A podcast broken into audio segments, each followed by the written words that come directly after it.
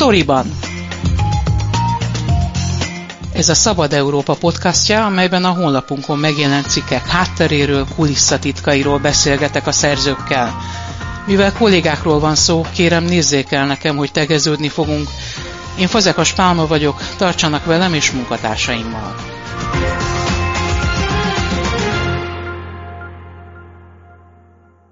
A sztoriban legújabb adásának vendége Kerényi György, aki a választásokhoz közeledve a Fidesz kormányok oktatáspolitikájáról készített egy összefoglaló cikket. Azt próbáljuk bemutatni, hogy milyen a közoktatás teljesítménye az elmúlt 12 évben. Rengeteg makrogazdasági adattal dolgoztál. Mi volt számodra a legmegdöbbentőbb, de még mielőtt ezt elmondanád, azt kérdezem, hogy ez egy nagyon-nagyon nagy falat, 12 év közoktatásának áttekintése. Hogyan próbáltad meg megtalálni azokat a fogózókat, amit fontosnak tartasz, és mindenképpen meg akartál nézni a cikkbe beemelni? Hát mivel nem vagyok teljesen idegen ezen a területen, az oktatás területén, ezért úgy nagyjából tudtam, hogy ez a hatalmas rendszer, ami több százezer embert foglalkoztat, és több mint egy millió diákot tanít, az, az milyen fontosabb kérdésekkel szembesül. Tehát teljesen adott volt, hogy, hogy a GDP arányos állami költés, az mindenképp legyen benne logikusan az egy oktatás oktatási rendszer teljesítményét a tesztekkel, nemzetközi tesztekkel, nem csak a PISA van, van más is, de, de azoknak a eredményeit összehangolva nézik, ezt is érdemes megnézni. Az, a korai iskola elhagyás egy nagyon fontos probléma. Szóval úgy nagyjából megvolt, hogy mik azok a szempontok, amelyekre kell keresnem. Akkor elkezdtem keresgélni mindenféle nemzetközi statisztikákba adatokat, csak ugye az teszi nehézé, hogy két szempontnak kellett megfelelni, meg azt gondolom, hogy ennek a sorozatnak. Egyrészt, hogy összehasonlíthatóvá tegye az előző rendszerrel, a korábbi oktatás, gazdaság, stb. politikákkal, amennyire lehet, és a másik ennél még talán fontosabb, hogy a hasonló helyzetből induló környékbeli környező országokkal összevetve hogy állunk, és el nagyon jól kijött. Ebben elég rosszul haladtam, aztán van egy-két ugye ilyen oktatási közgazdász ismerősöm, és az egyiket kértem meg, hogy segítsen, hogy hol találok ilyet olyat. Aztán végül kiderült, hogy hát hopp, ők most írtak pont egy ilyen kelet-európai volt szocialista, most uniós tagországok oktatási rendszeréről, pont ezt az intervallumot nézték, egy angol nyelvű kötetet, most áll megjelenés előtt, és akkor tulajdonképpen nagy mázai volt. Adatsorok, amik a cikknek a fő mondandóját adják, ezek megvoltak. Az iránt sejteni lehetett szerintem, hogyha az ember olvassa akár a pedagógus béremelések körüli vitákat, akár a PISA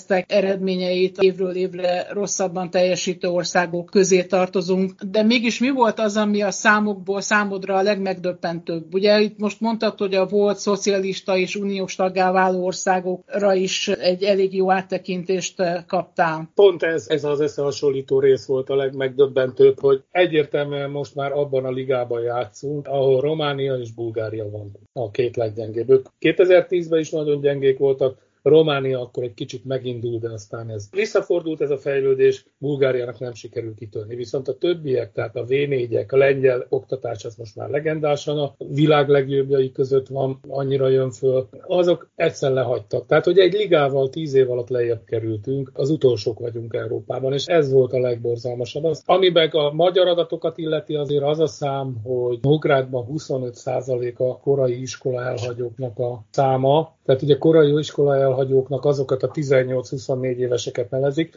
akiknek maximum általános iskolai végzettségük van.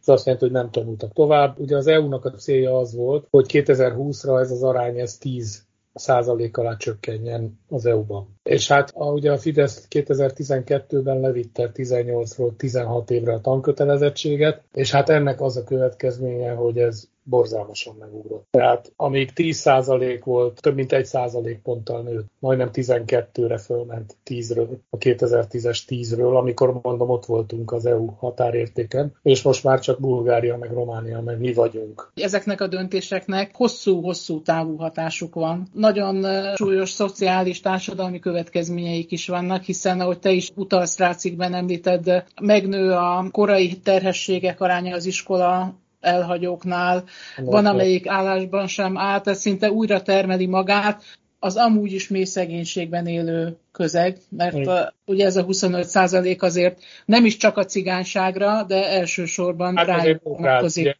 Magyarország átlaga, de hát abban benne van a Budapest is, meg minden, az, az fölment majdnem 12 százalékra, Nógrádban, Baranyában, Borsodban, Nógrádban 25, Baranyában, Borsodban, ezek persze cigányokkal sűrű, hátrányos, kis településes, általában hátrányos helyzetű övezetek megyék, ott 25-20 százalékokra mentek. Ugye mindig az a vita, vagy az, a, hogy, hogy a tá- az oktatás az csak leképezi-e társadalmi egyenlőtlenségeket, mert önmagában nem lesz attól még a apukának munkája, hogy a gyerek jobban ö, sikeresebb az iskolában, attól még nem lesz a, a cigány sorból egy, egy rendes lakás. De az oktatásnak már a kora középkortól kezdve, amikor ugye még szó se volt közoktatás oktatásról, csak egyházi oktatás volt, kimondott célja volt, hogy lehetőséget adjon a társadalmi mobilitásra. Ha emlékszünk, az egyházi iskolákban sok jobbágy gyerek. Kevés volt a föld, sok volt a gyerek, valakit beadtak papnak, vagy papiskolába. Hogy egy szintet tudjanak lépni emberek, ne ugyanabba az élethelyzetbe szülessenek bele, mint amiben a szüleik éltek. Persze, az nem oldja meg a foglalkoztatási gondokat, de legalább a következő generáció nagyobb eséllyel indul.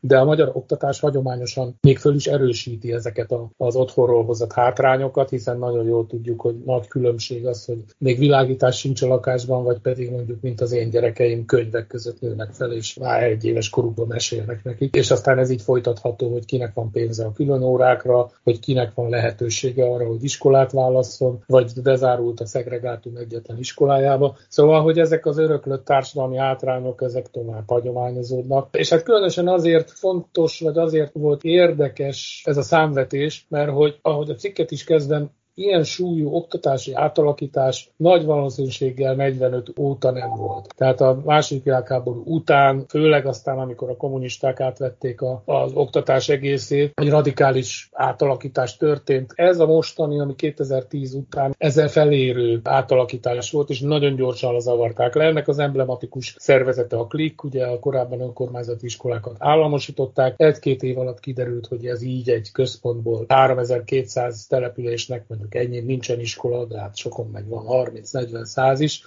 lehetetlen irányítani, akkor lejjebb vitték járási szintű klikkekre, de minden önállóságot elvettek az iskoláktól, általában a Fidesz kormányzatnak ez, ez a nagyon erős ez a centralizációs hajlama, ez viszont azt is jelenti, hogy a tanárok keze teljesen meg van kötve, most már csak 10%-ban térhetnek el a, a tantervektől, miközben teljesen különböző gyerekeket tanítanak. Hát nem ok nélkül a középosztály menti ki, meg pláne a felső osztály az állami iskolákból a gyerekeit, és akár egyházi, nem csak ö, magániskolákba adja őket, hiszen ezt ezekben az iskolákban jól tudják, hogy minden gyerek máshogy fejlődik, mindenkinek máshol vannak a súlypontjai, mindenkit a saját adottságaihoz, képességeihez képest képest kell fejleszteni. Erre a tanárnak most már az állami iskolarendszerben minimális lehetősége van. Hány év kellene ahhoz, és merre kellene menni ahhoz, hogy ezek az eredmények visszajöjjenek, hogy újra feltornázzuk magunkat, akár a tesztek tekintetében, akár akár, hogy kevesebb legyen az iskola elhagyó, akár, hogy a pedagógusok, hiszen itt nem csak a bérekről van szó, egy egyszeri béremelés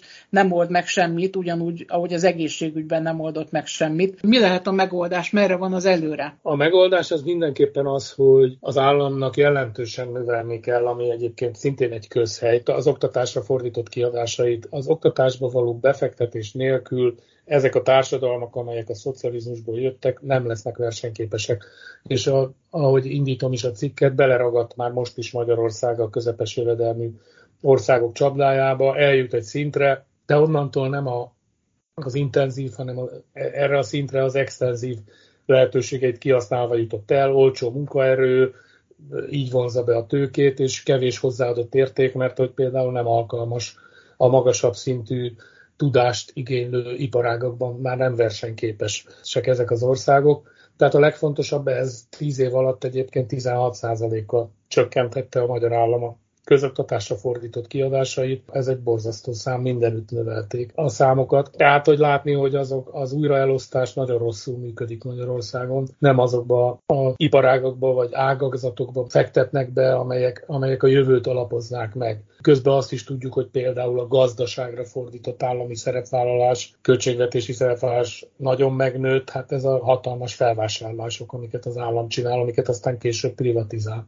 Szóval, hogy a, visszatérve a kérdésedre, de ez az első. Érdekes módon a, ugye a 90-es években az volt az ott a meghatározó elmélet, hogy az, az otthonról hozott hátrányok meghatározóak a gyerek iskolai sikerességével. Érdekes módon ezt aztán átvette, a, hogy a tanárnak a szerepe az legalább ennyire fontos, amit hajlamosak voltunk elfelejteni, mert hát már a szocializmusban is a nemzet napszámosa volt a tanár, de azért az a szám, hogy nálunk 42 év kell ahhoz, hogy egy kezdő tanár elérje a maga kategóriájában a csúcsfizetést, míg mondjuk, míg mondjuk a lengyeleknél 20. 20 év, az, az magáért beszél. Ez azt jelenti, ugye, hogy nagyon kontraszelektált lesz a pálya. A gyengébb tanárok maradnak ott, a megszállottakon kívül, akikből azért vannak szépen, és ennek következtében ők nem tudják beletenni azt az innovációt, ami a gyerekeknek, hogy ők személyközpontúan tudjanak oktatni, ne frontálisan leadva az anyagot, hiszen ne felejtsük el, ezeknek a tanároknak is sokkal könnyebb ez a Fideszféle módszer, hogy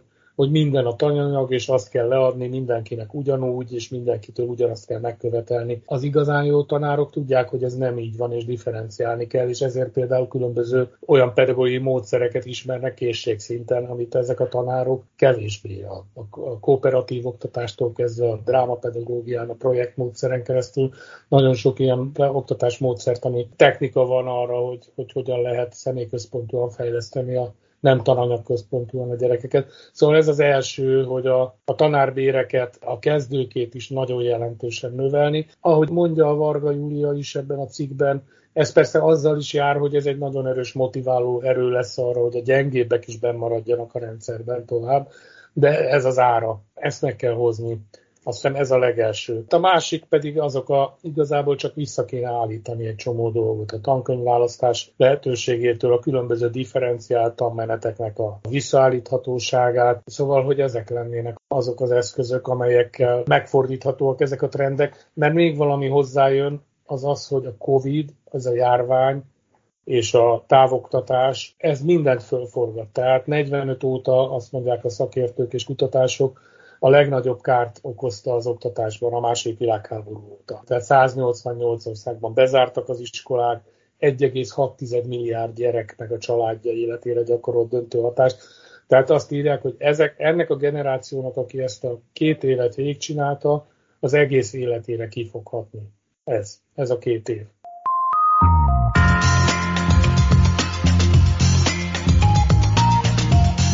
Ez volt a Storyban, a Szabad Európa podcastja, a honlapunkon megjelent cikkek hátteréről, kulisszatitkairól.